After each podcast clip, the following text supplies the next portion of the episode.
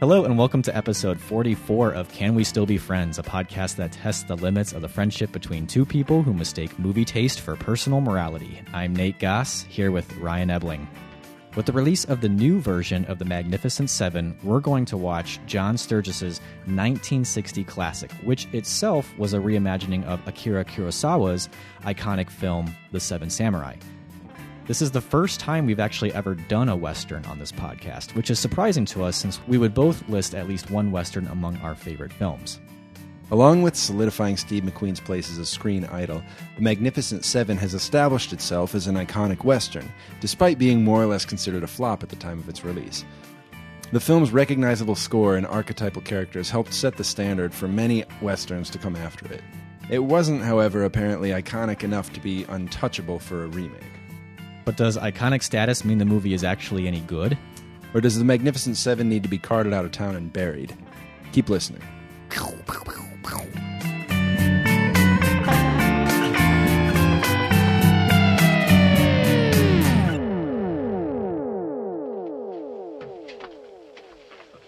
We need help. We must buy guns. We know nothing about them. Will you buy guns for us? Guns are very expensive and hard to get. Why don't you hire men? Men? Gunmen. Nowadays, men are cheaper than guns. Will you go? It will be a blessing if you came to help us. Sorry, I'm not in the blessing business. No, no, we offer more than that. We could feed you every day. And we have this. What's that? We can sell this for gold. Everything we own. Everything of value in the village. I've been offered a lot for my work, but never everything. All right, so there's a clip from the movie we're discussing today, Magnificent Seven. The Yul Brenner as Yeah. Chris Adams, a uh, gunfighter, Somewhat reluctant hero in this movie. being offered uh, everything though. In That scene. Everything, Have you ever yeah. been offered everything, Ryan? Uh, no, no. I was. I didn't take it. I really No? regret that. Yeah, I mean, everything's a lot. I know, and well, it's a lot to that person who offers Yeah. it. And I don't know. That's I, a I, lot to be responsible for once you get it. I think it was before I had seen this movie, and I didn't see the point. Oh, Now now I, I saw Magnificent Seven, and I, I guess I would have Yeah. gone back and taken it. yeah. After just seeing it just once, I don't think I'd go for everything, but maybe on a, on a repeat viewing, Yeah, I can see the appeal. Hmm. But um, yeah, the, the the the poor villagers seeking the help of cutthroats. yeah. It's a tale as old as Kurosawa, Yep. which Oh, that tired cliche. um, yeah. So I haven't seen this movie before. Um, so we keep just filling in movies that I've That you've not overlooked, seen. which is fine. Um, but you saw it. How have you seen it uh, more than once? no, I, this There- Magnificent Seven was a movie that was in that period we've talked about many times, where it was sort of that post college, just You're just tearing crossing through off the movies list. to check Yeah. off the list, and Magnificent Seven was one that I did that with. So I'd only seen it once, and I did like it a Uh-huh. lot, um, which is interesting because I know I knew going into it that it was based off of Seven Samurai, Which you didn't. which I didn't like. Right. I just thought it was way too long, and I know I'm probably going to get a lot of flack. well, you won't For get as that. much flack as I will for not having seen the Oh Seven Samurai. What are you doing on this podcast? I don't know. I know. I don't know. Uh, I know. But I will say I've seen lots of Kurosawa and don't really love it. yeah. Yeah. you kind of have to keep the fact that you're not a Kurosawa fan to yourself if you're talking to a lot of film Yep. buffs, you know. Although, I mean, if you you go the Mark Cousins route and set up that there has to be a do you like Kurosawa or Ozu? I kind of like Hmm. Ozu. Yeah. better. I would probably say the same. Yeah. So there you go. I lose my credibility Yeah. by not seeing Seven Samurai. I gain my credibility by saying I prefer Ozu to Kurosawa. So I guess that makes us even. Uh huh. Well, I'm glad that Hollywood liked Seven Samurai enough to remake it true. Mm-hmm. as the Magnificent Seven and as a Western. I think it fits really well as a Western. Oh, Um, definitely. but uh, yeah, so I just ha- I've only seen it the one time. So with the remake, the Antoine Fuqua remake that just came Yeah. out, um, you, you haven't seen Just it this have week. you? Oh, of course not. I've got a five month old. You know. Yeah. You know how it is. We don't see movies anymore. movies? yeah. Movies once were in Well, I theaters. also, I mean, honestly, Antoine Fuqua remake of the Seventh Samurai really doesn't like get me reaching Wasn't- for my wallet. wasn't on the top of your 2016 No, must we see. gotta get a list. babysitter. Yeah. Nope. You probably aren't a fan of any of Fuqua's work as I cuz you're not a huge fan of Training Day. I'm not a huge fan of Training Day. No. I mean, talking about You do Southpaw, right? Fuqua's work, yeah, uh, which I didn't see. I didn't either, but I saw The Equalizer, which was fine. I, I I, saw King Arthur, which is horrible. yeah, I guess if I start thinking about it, maybe Training Day is the only one that I would really say I I really liked of Fuqua's. But you know, you never know. I, I I've seen some of the early reviews pouring in for the new Magnificent Seven. and Pouring they- in, yeah. Pour, they're pouring in. I mean, You've got your intern running in. got another one, Mr. Goss. well, it's just a ticker that's just been going crazy.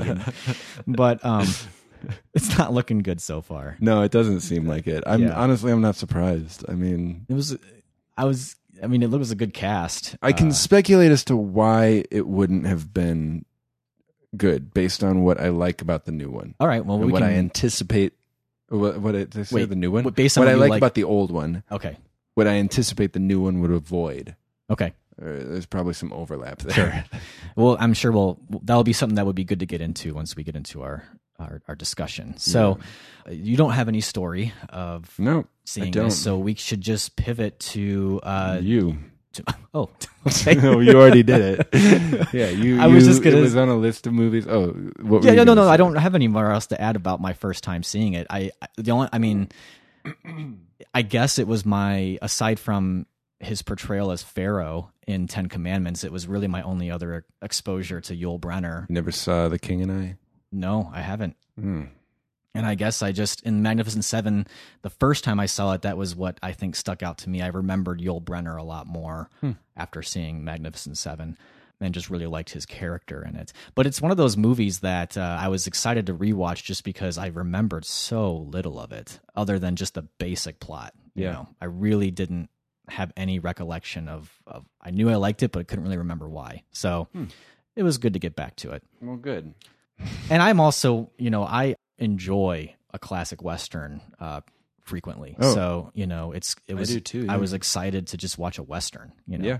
Uh, Westerns typically I, I do enjoy, but I mean, as with like the remake of the Seventh, uh, the Magnificent Seven, I'm I'm like I'm not like well, if it's a Western, I've got to see it. right, I just know that there are several movies that I like that happen to be Westerns. right. And the western as a genre is one that you know you could even be someone who says I like westerns, and you have a you're you maybe are only talking about one subgenre of Yeah. western that you like. You Yeah. know, I think if we're going to talk about westerns and why we like them, you almost have to kind of say, well, I like this genre of, of western because of this reason. Yeah, And so, yeah, when a new Western comes out, I'm not necessarily going to automatically be rushing to the theater to see it because I kind of have to figure out where does it fit and uh, is it something that I think is going to be, you know, adding to the genre, Right. You know, I feel like there was kind of a run of almost like deconstructionist westerns a couple years ago Mhm. with like 310 to Yuma and the proposition and not necessarily deconstructionist but ones that sort of took like the darker view rather than the more romanticized oh for view. sure, and yeah. um I really enjoyed that minor, Oh, I loved it. minor you know, research there was even you could put like assassination of Jesse James Yeah. in that Mm-hmm. camp there. Um, yeah, a really good run. And what was that like mid 2000s? yeah like probably like culminating in 2007 right with Something like, that. you know you could even make a case for no country being like a Mm-hmm. contemporary western and and sort of yeah you know and there will be blood being a, Yeah. a western It was of a- sorts and yeah yeah yeah yeah it was a cool period for westerns i Yeah. think uh so anyways uh this is your first time seeing Yeah. magnificent seven what are your what's what what did you think well should i letterbox it like Sure. you want me to make up a letterbox rating yeah why not honestly i'd i'd say like three and a half but Okay. like a good three and a half you know you, you mean like uh you know that was that was that was satisfying sure yeah how about you did you have a rating on it yeah i th- i had it at a f- uh, four stars I- i'd keep it at that okay I think I actually do think of the classic westerns. It's it's still up there as one of Mm-hmm. my one of my favorites in that yeah period. And actually, you know, coming out in 1960, it was sort of like the the very very end of that period of western that you were seeing i think before you started getting into The more of, spag- spaghetti western. Mm-hmm. yeah or like the more revisionist kind of westerns and when Yeah. clint eastwood started hitting the scene and yeah, Mm-hmm. yeah, yeah. took a lot more of a cynical view towards the hero because you know this is a lot more of like sort of the within the same vein as like your john fords and Yep. um you know even like the howard hawks stuff and, Yeah, you yeah, know. yeah, yeah. And uh, High Noon and, and yeah that sort of hero. Um, so yeah, one thing as soon as the movie started and the score started playing, I was like, "Oh, I know this movie." like I had no, I had no idea that that score was from The Magnificent Seven. Like it's just such a classic Western score. it is like the western score Yeah, Like, if aside some- from maybe like Ennio Morricone's whistling, sure yeah that's right but i mean is if you were gonna do maybe like a parody of a western Mm-hmm. the you'd put American Western, Yes. like Blazing that elmer Saddles, Bern, like, bernstein sort of- yeah E- even if you've never seen the movie you, you've, heard, this the music. score Yep.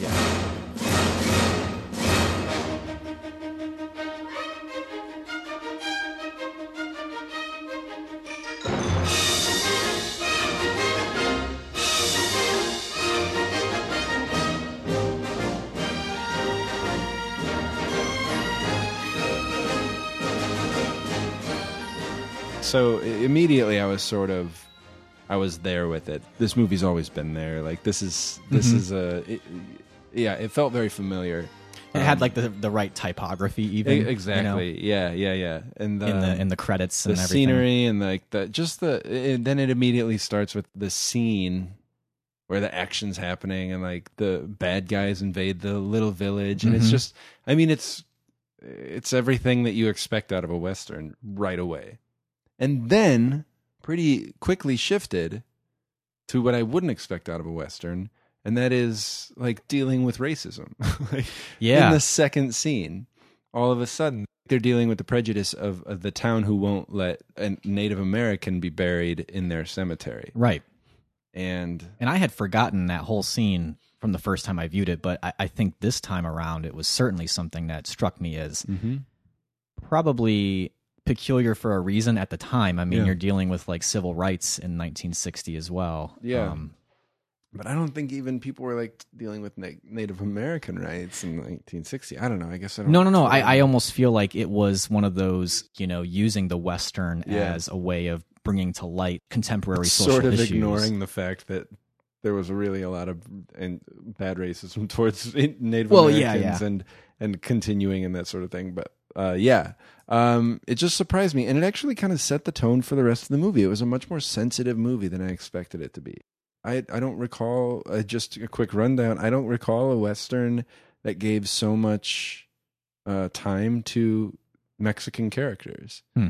and um, most of them speak without an accent. Like I said, which I mean isn't, of course, accurate, but they're not cartoons. No, they're not They're not like caricaturized in Speedy Speedy Gonzalez. I also think it's important that at first they're actually going to go get the guns for themselves. And they don't know how to fire them, but that's Yeah. their original intent is we need to defend ourselves. Let's go get some guns. Right, So they're not weak people. right, They're just kind of out of their element. They're farmers. right. But they're taking a stand in a new way, and like, yeah, they're they're pretty empowered people. And then even once they do hire them, they hire them to like, Train them. yeah, Yeah. help them out. And then yeah, just so throughout the movie and Charles Bronson's character also was very like aware of the needs of the people. Like it just I was just really surprised. You know, like that scene where they're eating dinner. How's the food? Great. Chicken enchiladas, carne asada, and Spanish rice. Looks pretty good. Yeah, these people really know how to cook. Dig in. There's tons of it. Well, you know what these people, the villagers, have been eating ever since we got here? Tortillas and a few beans, that's all. Muchas gracias. Nada. Gracias. Well, and I think that's that's kind of one of the major themes of the movie is this idea of just service and humble service. And it can seem quaint and old fashioned, but really the movie is about doing the right thing just to do the right thing. It's it's weird how that doesn't date the movie as much as you would think. You know, it's still kind of refreshing to Yeah. see. And I wonder what the new Magnificent Seven kind of does with that theme. Well, I think also from what I heard, it's not a group of Mexicans who ask for help. No, in the new In the one. new one, No, yeah. it's a It's a woman. it's a town that is being, um, and it's actually not. And it's also not a group of bandits that keep threatening the town. It's actually like a uh, a, a big business coming in. Oh, to really? Take over the town. So that's like a new contemporary spin. That, yeah. Well, now I'm kind of interested to see it to see how they. Oh no! What have I done? Dang it. um, yeah. So that was just one thing that really surprised me about it. It was just a very smart, sensitive, thoughtful movie. In most ways, I think there are some ways where it's still made in 1960. You remember the scene after, like the younger cowboy Chico finds the girl. Mhm. Who is she? From our village.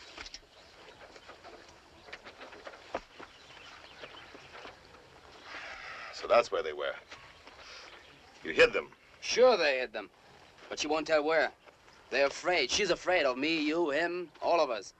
Farmers. The families told them we raped them.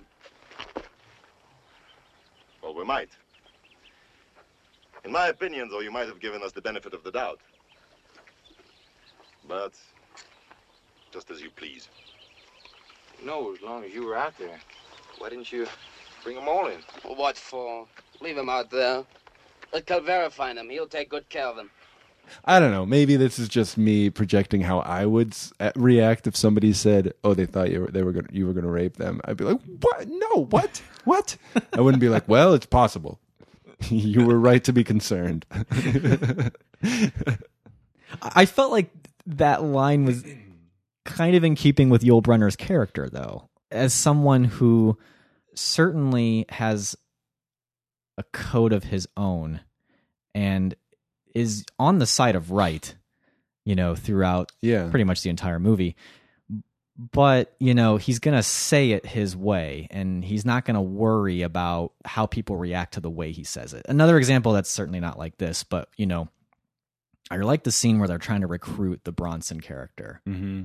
Bernardo, who, you know, O'Reilly. they talk, he talk, he's, he's chopping wood and he's talking about how much money he made in these past gigs yeah. you know.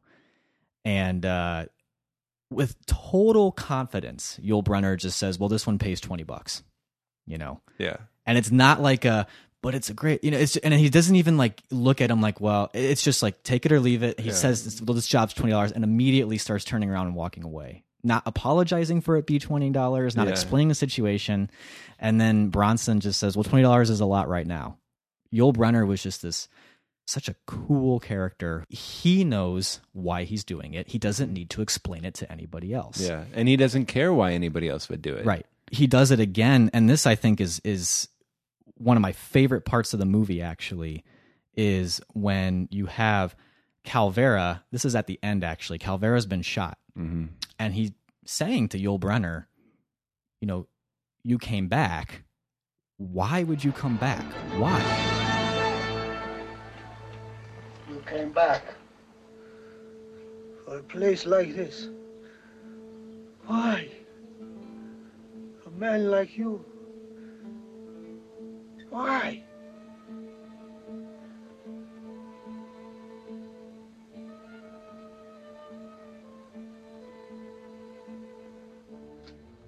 And I love that Yul Brenner does not even there's no He line. doesn't answer him. If I have basically it's like if I have to explain it to you, you don't get Y- it. Yeah. Yeah. and you as a viewer know because in your head you're actually saying because it was the right thing to do Right. and i love that the way that this movie makes that sort of pie in the sky morality tolerable Yeah. is by basically not spelling it out for you it never Yeah. actually says this is just the right thing to do and that's why you do it Or- it's just we're doing Almost it Saying like, you know, it's the right thing to do. We don't need to tell you it's the right thing Right. to do. We're just going to show you somebody doing it. and watching it this time around especially thinking through these this lens of like the western always being this idea of what masculinity should be Definitely. looking at our models of masculinity right now, we certainly know the guy who is sort of in our face all the time. How would someone like Donald Trump or someone who sees that as an ideal for masculinity Yeah. view Yul Brenner What would in you this think movie? of this movie? Yeah. A guy who says, I don't care if it's just $20, I'm going to defend these Mexicans Yeah. There's that. Yeah. because they need it. Yeah. because they are poor and they're disadvantaged and it's not fair and I can do something to help. So I'm going to just do it. Even though it's not going, I'm not going to come out ahead. I'm not at going to go all. ahead. I might not even come I out might alive. die. Yeah. Anybody who's going to try to tell me that someone like Donald Trump is running because he's he's serving his country, I mean, it's just a joke to me. Mm-hmm. Right, right, right, right. He's Calvera. Yeah. The ideas of mac- masculinity also came through to me a lot, especially that Charles Bronson character Bernardo, when those three boys say like, "Oh, we want," I don't even know if what what exactly they say, but something like, "We we want you to be our role model, basically, instead of our fathers." Take us with you, please. No. We're ashamed to live here. Our fathers are cowards.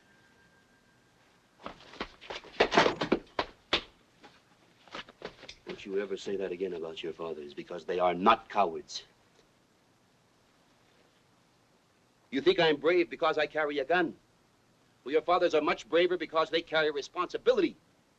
For you, your brothers, your sisters, and your mothers. And this responsibility is like a big rock that weighs a ton. It bends and it twists them until finally it buries them under the ground. And as nobody says they have to do this, they do it because they love you and because they want to. I have never had this kind of courage. Running a farm, working like a mule every day with no guarantee will ever come of it. This is bravery. That's why I never even started anything like that. That's why I never will. That Yeah. that just because he came in and he's muscly and has a gun, Right. He's the man you should f- follow, and he, he's just puts that to bed and says like, "No, your fathers are heroes too." Like, Yeah, no yeah. matter what is going on. Yeah, no, that was a great touch. And speaking of, could you imagine getting spanked by Charles Bronson? No, Did you see? no, Like, what would, that's just such an odd scene to me. You know what I'm talking about? He just starts spanking that kid. It's- yeah, yep. I'd imagine being that kid growing older, like I was spanked by, Response is, spanked me. Where were my parents? like seeing some cowboy, like spanking some kid. I don't. It made me laugh a Yeah. lot. Actually, when I saw it, not intentionally. I don't think it was supposed to be funny. No, I don't think it was either. But I will just say that the question: Can you imagine getting spanked by Charles Bronson? And you're saying yes. Oh, Is an interesting question. I said no. Okay. but it felt very much like that moment in uh, Wayne's World where Garth asks if he ever thought that Bugs Bunny was attractive when he put on a dress and dressed like a girl bunny. Like, no, me neither. yeah, so that that just really surprised me, especially honestly. Much as I love the Man with No Name trilogy, um, Once Upon a Time in the West is my favorite western. Is it? Yeah, I was going to ask you that too. That's a great movie. Love that movie. it's incredible. yeah. Um, but they're all in response to a Magnificent Seven type of movie. Yeah. And I kind of always wrote those off hmm as being, you know, idealistic, almost nationalistic, like manifest destiny pushing sort of Yes, things. yeah. And I really don't think that's the case with Magnificent Seven or like a movie like High Noon. Like, I think Yeah. it's like, I think it may be in some of the John Wayne ones, Some of them, but even if you really dig into even Stagecoach, isn't- yeah, sta- or stagecoach, and the you're- you're not- yeah. searchers, not, not, yeah, I think that that I your reading is exactly what my reading used to be too. In fact, I had a I I had a list that's since been updated. It was called Best Westerns. Um, Uh, and if I was just listing out my favorite westerns, and they were almost all stuff that were you know from 1965 and later. Mm-hmm. And actually, Evan, who's been on the show before, mhm, Right. uh, called me out on it and said, you know, om- your entire list is revisionist westerns or spaghetti westerns, and and so I mean, it's like you, you really haven't even dug into the genre Yeah. if you don't have any of those on your in your list. And so then I did really start going through and either rewatching stuff I had written off or really thinking about or, what you would- or just really trying to catch up on that and and that reading of it being you know the simple morality nationalistic manifest destiny stuff it's a very surface reading yeah, there was there were so many of those westerns and probably a huge portion of those were very much you know that very yeah, cliched or very simplistic type Yeah. of western that was just kind of cranked out by the studio to be the western to put out but the ones that have since kind of bubbled to the surface as being you know these classic Mm-hmm. westerns um, are certainly you know worthy of our attention Right. and rewatching and trying to dig into the more complicated things they were trying to express in those Mm-hmm. movies. I mean, I had seen High Noon a while ago, um, and I liked it, but then I rewatched it in the last year, and I I loved it. One, I mean, it's got like the real time, you know, that sort of like thing, but it's just the the sense of dread is so palpable, and Mhm. the isolation, and I think that that is something that has become a myth of the Ameri- like the classic American cowboy, like the doesn't need anybody. But what these movies are all showing is like you always need somebody. That to stand alone is the worst way to live. I think Magnificent Seven shows that. I mean, it's like the fact that he goes and gets six, Oh, yeah. six other people. Like he, he doesn't just think he can come in and do it himself. And- Magnificent Seven certainly doesn't fit into that. It doesn't fit into that mythology of the No, West of the lone not at gunman. all. You know, Yeah, I, I think the more I watch these older westerns, the more I realize that there's a lot to them that I don't know exactly what the revisionist westerns felt like they were rebelling against now, as much Hmm. as I love them, you know? part of I think what what they were somewhat addressing that you do see in the classic westerns is the way that those classic westerns set up morality. So in Magnificent 7 for instance, like there is never any question that these are the good guys and Right. these are the bad guys. Yeah. And you can even you can even sort of gather that some of these people within this group of 7 have a, you know, somewhat shady past or have some things that don't make them quite squeaky clean Right. but they're not going to tell you or show you that in the no. you, you're really meant to believe that these guys are you know almost entirely good and that calvera and his men Are are, entirely entirely, bad. bad. Yeah, and that's the, true. and and that's actually I think the more I watch the classic westerns, I'm just kind of okay with accepting that because it's not that even though the setup of morality is very simple, the way that those play out usually result in some very fascinating morality Yeah. challenges for the viewer, you know. Right. But I think what the revisionist westerns were doing a lot of with especially like, you know, a character, you know, like the man with no name Yeah. or you know even the later stuff like when you've got like a movie like the proposition Yeah. or y- you know these are people where even Unforgiven. you it's kind of like what you saw with television with like the anti-hero Yeah. you know and just Yeah. bringing that anti-hero idea which you know as film got more gritty and Yeah. just more murky in its portrayal of morality um, the westerns were just kind of responding to that and kind of playing into that a Sure. little bit. You're never questioning with the Magnificent Seven whether you should be rooting for them. I mean, Yeah. you, you of course you do.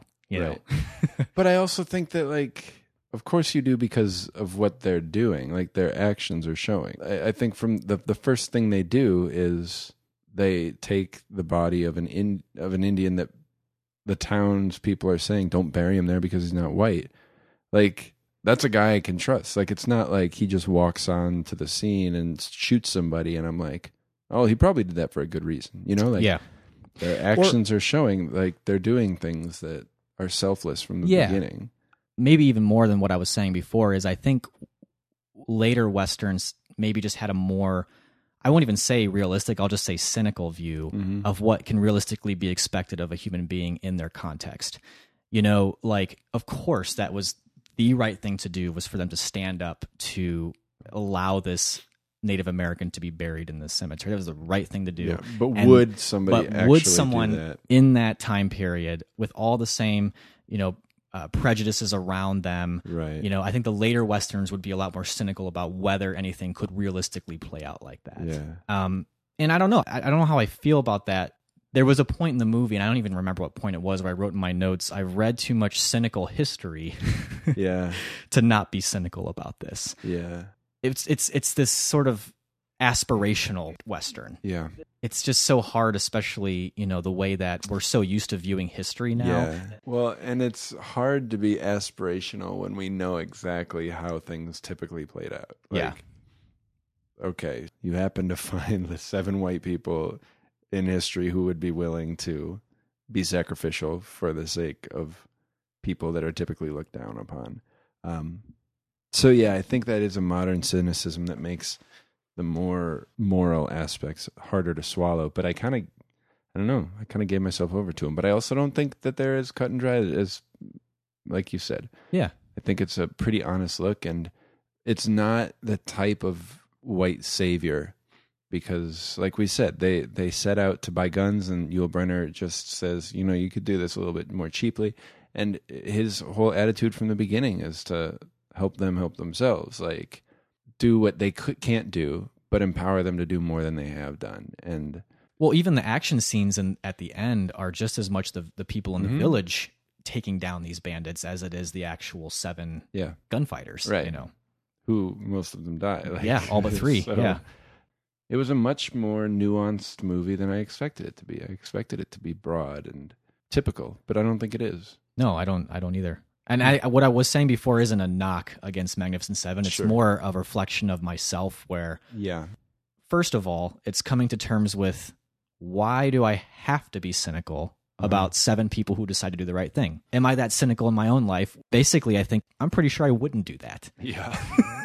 and saying so, so what makes would these you people roll your so- eyes yeah. at somebody who does? Right. You know. it's it's more on me than it is on the movie. It's also more recognizing that it's okay, I think, for a movie to just be aspirational once in a while. Especially when it's so thoughtful in every other aspect. Yeah, you yeah. know? I mean, there's a simplistic way to do it that's cheap, you know. Yeah. And I don't feel I feel like this movie it earns those seven characters acting the way that they do. Yeah. Um, and you do feel good just watching them do the right thing. Yeah. I think like there's something that's just so useful about that. And actually, I was listening to uh, the recent Fresh Air interview with Antoine Fuqua Mhm. talking about why he wanted to remake Magnificent Seven.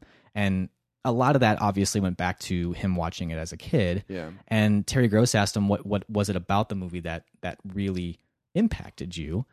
And he talked about how he wouldn't necessarily say Magnificent Seven changed the way he acted, but there were scenes in it, and he specifically talked about the Native American burial scene Mhm. that would then when he was at school and kids were being bullied he felt think about empowered that, yeah. to stand up for them and there was something about magnificent seven that was reinforcing for him in real life this idea of like you Hmm. got to you just got to do the right thing Yeah. you know?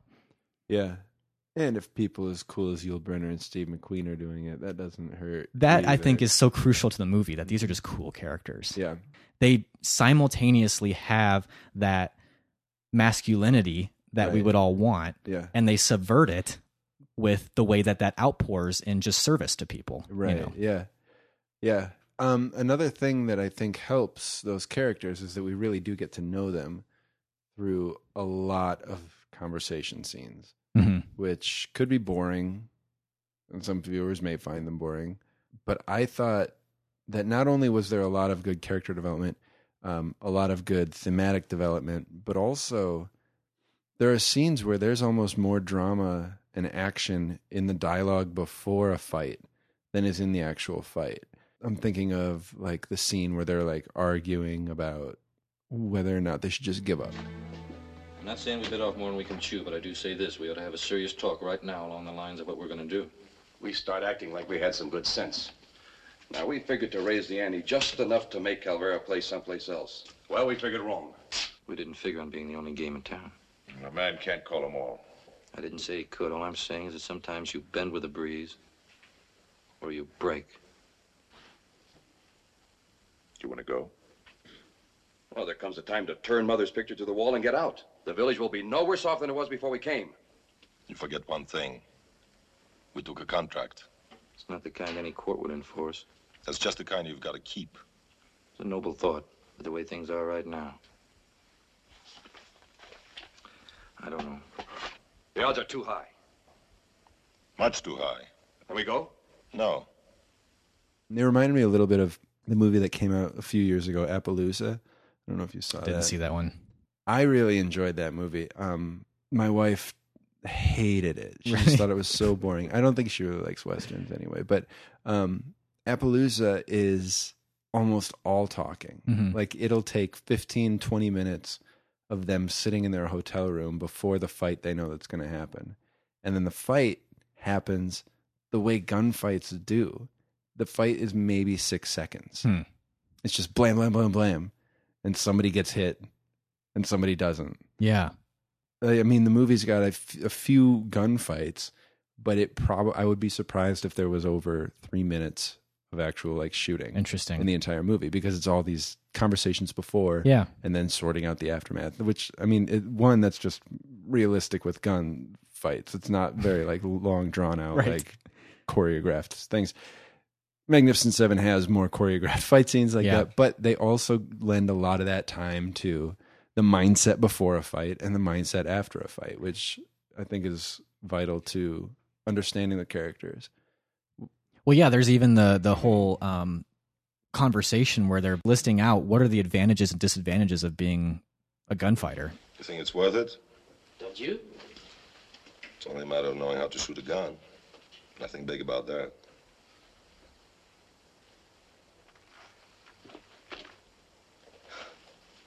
Hey, how can you talk like this? Your gun has got you everything you have. Isn't that true? Hmm?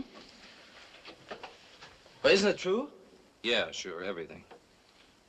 After a while, you can call bartenders and faro dealers by their first name. Maybe 200 of them. Rented rooms you live in, 500.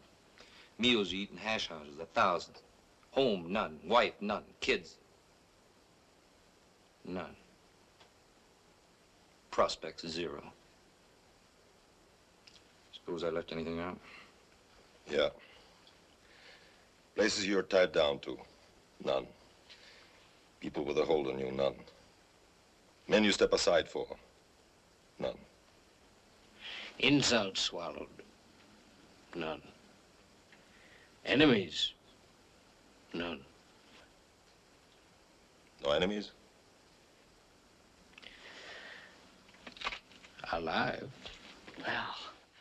There's two sides to everything. Right. Mm-hmm. I love that scene. They just go back and forth. They're conflicted in who they are. You they, know? I mean, they break down the idea of the American cowboy right there without being terribly cynical. I, I just think this movie did conversation really well, Hmm. which is not something you typically think of for westerns. You think of like one-liners, Yes, but not dialogue scenes so much. that's true. But now it seems like at least at the beginning of this conversation, you were still kind of just putting this in the camp of like an average western. So were there things that Yeah. maybe either didn't meet your expectations, or you just kind of were like it, it didn't? Well, in a lot of ways, it is still an average western. I Yeah. mean, the Chico character, I really don't dig. Like, I find him pretty irritating. Join the club. Uh, he is very irritating. but a lot of the storyline hinges on him and i eh, It's true, and i yeah. don't like it's uh, there's a lot there thematically but i just didn't really care about it the impulsive and the wanting to avoid your past and like what are you running from right And- obnoxious like Hmm. Yeah. i think the part that wins him over to the seven is when he goes up and rings the bell in Yeah. the tower and then comes out and calls the whole village cowards Rob- Yulberner's character and steve mcqueen's character are kind of like yeah he's he's in now yeah and it's like why yeah like he like that was obnoxious That for was him to go up ridiculous, there yeah. and ring that ring that bell and then Nobody- get down and and like just berate these just people. berate and, and and preach to these people right like yeah what I do like though is how that character is resolved at Uh-huh. the end. I like I like the fact that I mean basically by the end you've got three people who live out of the seven. yeah You've got Chris, the Yul Brenner character, you've got the Steve McQueen uh, character Vin, yeah and you've got Chico. yeah And you can not you get the idea that that Vin and Chris are gonna go off and just continue to be who they are. right Chico's the one that you're because he kind of is the person who is that coming of age character in Yeah. the movie. and you don't really know which way he's going to go. yeah And you would think that everything leading up to that point, you know, he's Mm-hmm. he's been he's been so much about having to prove himself and he Yeah. obviously has a lot of insecurities Yeah. and feels like he doesn't quite match up to the group. And to, for him to get to a spot where he doesn't need to prove anything to anyone anymore, he can actually just live a quiet life in this village Right. and not feel like, you know, he's missing something or he's not being the hero that he could be. yeah Um, I like how Mm-hmm. He that's doesn't resolved. you Need to redefine know. himself. Yeah, I, I do like that he he kind of quietly realized that in the effort to keep his farm background from defining himself, he was letting it still define him as somebody and like control his life. Um, and also, it, it was in keeping with the idea of you know what the right thing is to do, so just do it. Right. And he ends up doing it. Right. And in a way, the movie, by doing that with his character, once again reinforces this idea of like being a farmer and working the land is not a disrespectable right. Exactly. idea. yeah, that's fine. I still spend almost all the movie Rolling your wait- eyes. waiting for him to be off screen. Yeah. another th- this is just a weird thing um big fight at the end and like they're kind of like looking at the dead bodies and the women are just shucking corn like they're all just like and they've been doing that the whole time like all right stay low ladies but we got to get this Hey. corn They're playing their part, you know. that, that's hey, if they don't do that, they're not going to eat after the after yeah the, yeah the slaughter. right okay um True. I don't know that I even caught that to be honest. Well, it was just so weird because they like walk away from the the guys like standing there like, and then they like kind of walk around the corner past the women just like yep, scraping corn. Wait, have you guys been here this whole time? There was a fight, like a big fight. Yeah. I don't know. That was ju- that's just a little dumb thing. Well, so okay, so I have a question for you though. So Chico is the one that you obviously find the most annoying. Yeah. Is there one maybe other than Yul Brenner that Yeah. you really do kind of like a lot? Maybe I should put it this way: is there is there one of them that that that hit you the most as like That if we were playing that Magnificent Seven, I would was wanna that guy. be? like that's the guy I wish I could be cast as. I like I like the um James Coburn. oh, you stole my guy, sorry. Britt, Yeah, the knife guy. the knife throwing guy. Oh, he just looks so cool. Uh, He does, but uh, did you notice in the final fight when he's shooting, he like just like stands straight up and puts his gun out, It's like, bang. but I think it's his face and just Well, James Coburn's got yeah, like he is the guy in that movie that's just the quiet one, Mm-hmm. you know, and and and just fearless. yeah. If I was cast as him, I wouldn't actually have much dialogue, so they wouldn't see how bad of an actor I was. I could just look badass. All right. Well, I wasn't thinking about it that no, way. I'm not either. Actually, I just But- think he's the guy who, um, of the seven. I just every time he was on screen, I was like, "Ah, that guy's Yeah. cool. Yeah, that guy he is, is. cool. Yeah. Um. Brit. Oh, one thing I wanted to talk about actually that I realized this time around that I that I totally missed Yeah. is more than any other western, Magnificent Seven has to be the inspiration for Three Amigos. Oh yeah, definitely. Well, yeah, I mean, I guess I just it's that's a movie I loved, and I don't know why when I first saw Magnificent Seven, Yeah. I didn't immediately go, "Oh, it's just Three Amigos," because it's the exact same plot, and Yeah. it's just the Three Amigos instead of the Magnificent Seven. Basically, and you've even got like El Guapo is the Calvera character hmm through and through. I and- really want to watch Three Amigos Oh, now. I after watching Magnificent Seven, I totally wanted to just pop in Three Amigos. That's a good point. I need to like write that down. What's that? Make sure to watch Three Amigos soon. Yeah, don't forget. I can't. I b- I bet like that there's no other inspiration for Three Amigos than Magnificent Seven.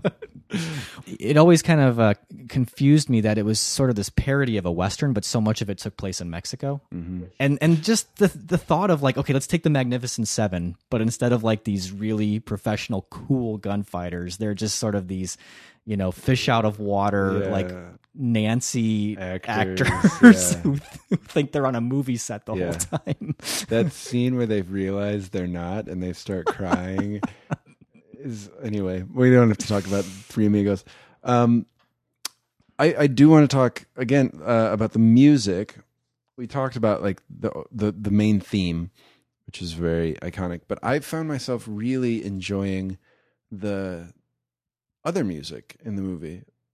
I wonder. I have no idea if this is true, but you've got that um, scene from There Will Be Blood where the oil derrick blows up, and it's just that percussion Oh, music by Johnny Love that Greenwood. scene. That's one of my probably all time favorite movie scenes. Period. That's it.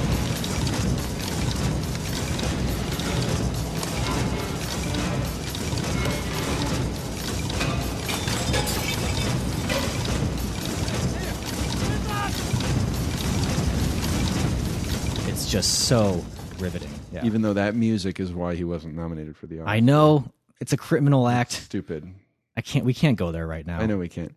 But it reminded me very much of as Calavera's approaching, Hmm. and like the boys are like waving their hats and stuff. Oh yeah. That is Yeah. all drums. It's all percussion. And it even gets to a point where it's really like arrhythmic and like syncopated in a very Mm-hmm. Yeah, that's right. very much Johnny Greenwood sort of way.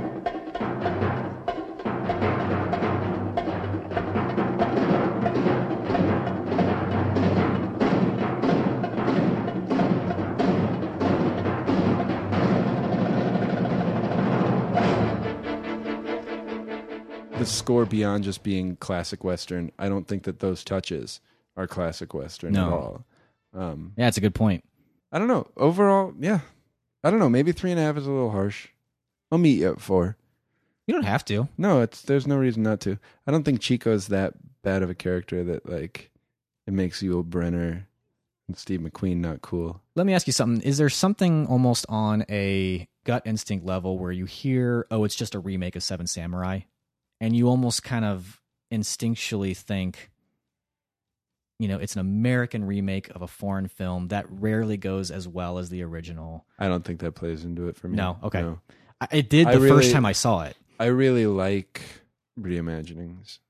Yeah. I think it's interesting. The I, idea I that- actually really like this idea of the samurai western almost having this like ping pong kind of thing Mm-hmm. going on. I, I kind of had to remember that Seven Samurai isn't that old of a movie compared to Magnificent Seven. Like Seven No, it's Samurai Oh, like came- six years it- before, It's right? 1954, and then this is 1960. So it's not like he was redoing a movie that he had seen in his childhood, Sturgis, or you know. Right. And so Kurosawa was influenced by John Ford and and the classic American western. So it's just this very circular thing happening of Right. like you know the westerns influencing the samurai movies, the samurai movies then influencing the newer westerns. Yeah. And Well, even Sanjiro and Yojimbo became the man with no name Right, movies. right. exactly. Um, I don't know that there's this there's this cool relationship that you see Right. bouncing back and forth between those- Mythologies the, of the two different- genres. Yeah, and the mythologies of different nations and the histories. right. And how well they how well they click and how well they Translate. work. Like 7 Mhm. Samurai, you know, is through and through a samurai movie, and then it just works so perfectly as a American western too. Yeah. you know? Yeah. Yeah. Um, okay, so you know, on our scale of best buds, Oh, we're best buds. mutual understanding, it's We're- complicated. no, we're best buds. We're we're Steve McQueen and Yul Brenner at the end of the movie, Hmm. but we're not Steve McQueen and Yul Brenner in real life. They hated each other. Kind of disappointing because they're such a pair. But yeah, what could have been? yeah. So we're we're we're Steve McQueen and Yul Brenner in the movie, I- I'm not in real life. Mm. I'm fine You're living in with that, fantasy world. Okay, me too. And I'm gonna leave mine at four stars. You're you're actually yeah, you're I'll gonna bump it up. 4 I'll stars. bump it That's up. good. It is a yeah. I really did. All right. It's a it's a good movie. yeah. Well, uh, we did our first western. Wow. Hey. I, th- I don't know. It went all right. We we I think we- so, yeah. We touched on a lot. I'm I'm actually hoping we can do it again sometime. Oh yeah, I would. Uh, there's th- plenty of westerns I would love I- to watch again. Three Amigos. That'd be great. Probably not, but let's no, uh, let's, talk about what we're doing next Yes, time. let's do that. Our next episode is going to be our Halloween episode. I always look for well, always being this being our The third last time. three years, yeah. Yeah. W- w- I always look three forward to years this. though. This is our third Halloween episode. That's pretty crazy. Typically, we we watch an older one that one or both of us haven't seen. The first one was the Texas Chainsaw Massacre, Mm-hmm. which neither of us had seen. I don't believe either of us will watch again Oh man, because that was such a good it's so conversation and unsettling. episode, though. I, I actually, that might be when I, I go and just listen to Listen to it our conversation again. because just because I, that movie still sticks with me. Me too. Just as it's a great horror shocking movie. Yeah. Uh, last year we did Nightmare on Elm Street, which I had never seen. Nate had. Um. Anyway, and this year we're we're doing a movie neither of us had seen. I know it's a movie that a lot of I, I see filmmakers talking about it a lot, critics talking about it a lot. 1973, The Wicker Man is what we're going to watch. If I'm not mistaken, and I may be mistaken, and this sounds stupid, I think that it's in part uh, inspiration for some of Hot Fuzz, what happens in Hot Fuzz. Mm-hmm. Um, Why The- I'm saying mhm, just I had not heard that, but sure you heard yeah. it when I said it. Yes, Um, thank you for acknowledging my voice is working. you are saying words, and Mhm. that did make sense Mhm. to me. Uh, um, but also the recent uh, Radiohead music video for "Burn the Witch," It's a little bit of a claymation version of Yeah. some of the Wicker Man. One of my uh, favorite records of the year. Well, there you go. So i I'm really like it too. I'm I've been- super excited to to watch this Yeah. movie. I um, love. I just Christopher love. Lee, so kind of like classic horror actor. That's what we're doing. I'm excited to watch it. This is really the time of year where I fill in those gaps Yeah. with horror, and so Wicker Man is definitely one for me that needs to be filled, Mm-hmm. and we're gonna do it. Yeah. So I hope you do it with us, or you rewatch it if you've seen it before. I'd I'd actually love to hear what some of our listeners think of The Wicker Man before we watch it, or you know maybe some things that we should be paying attention to. The Wicker Man. I don't even know much about it to be honest, like I what don't it's either. about. I don't either. Like I just think I mean, of I've like seen wicker Burn the Witch. baskets. Uh, it is, I believe, a wicker basket salesman. Well, it says right, it does- a police sergeant sent to a Scottish island Oh, village Scot- Scotland. in search of a missing girl not England. whom the townsfolk claim never existed. Oh. Oh, now I'm intrigued. So is the girl a wicker man? And that's why there it's like a schematic, like a Scottish S- Scottish dialect problem. Oh, I don't know. yeah, that It's it sounds. I mean, linguistic horror movies were big in the seventies, just They like were. semantic. really bringing out the horror of words and how they're used. Mm-hmm. Yeah, and the limitations of language just really scary. Words Mm-hmm. You didn't have even no notice. meaning, That's right. really. That's right. That's right. No control. Yeah. Well, great. And now Well- I'm not. Now I'm not going to sleep tonight. Thanks. And you know what? We use words all the time, and they're the scariest things. And I, I- I'm sure our listeners have a lot to say about that. Oh when they gosh, use using them. words. yeah, Yeah, which is going to scare the shit out of me. oh boy. Well, it tis the season. so, if you have any thoughts on The Wicker Man or on The Magnificent Seven or any Hmm. of our past episodes, we always encourage you to uh, talk to us. Yeah. talk to us, baby. There's a lot of ways there's to do a that. there's a baby in here that Nate's talking to. We've got Twitter at CWSBF. We've got Facebook. Email us at feedback at canwestillbefriends.net. Visit our website. Leave a comment. Canwestillbefriends.net. Give us a call and leave us a voicemail if you Yep. really want to. And the number for that, Nate. Oh, here it is. I've actually got it ready this time. All right, 847 306 9532. Fantastic. And as always, a, a really big help to us would be a, a favorable rating on iTunes, maybe a little comment there, and uh, share share the podcast with your friends and family. Yeah, keep it, keep this party going. Yeah, and it is a party.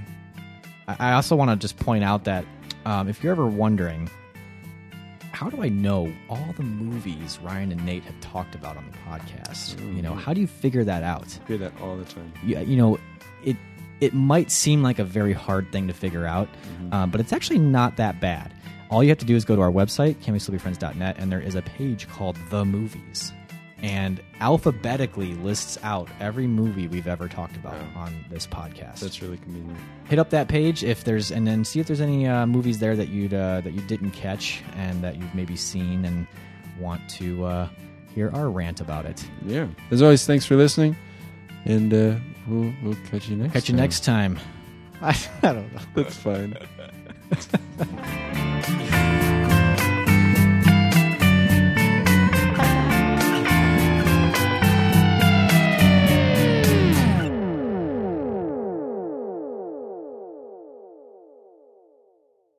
And we're rolling.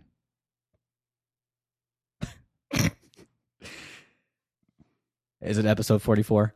Yeah, Okay, just making sure. I checked. All right.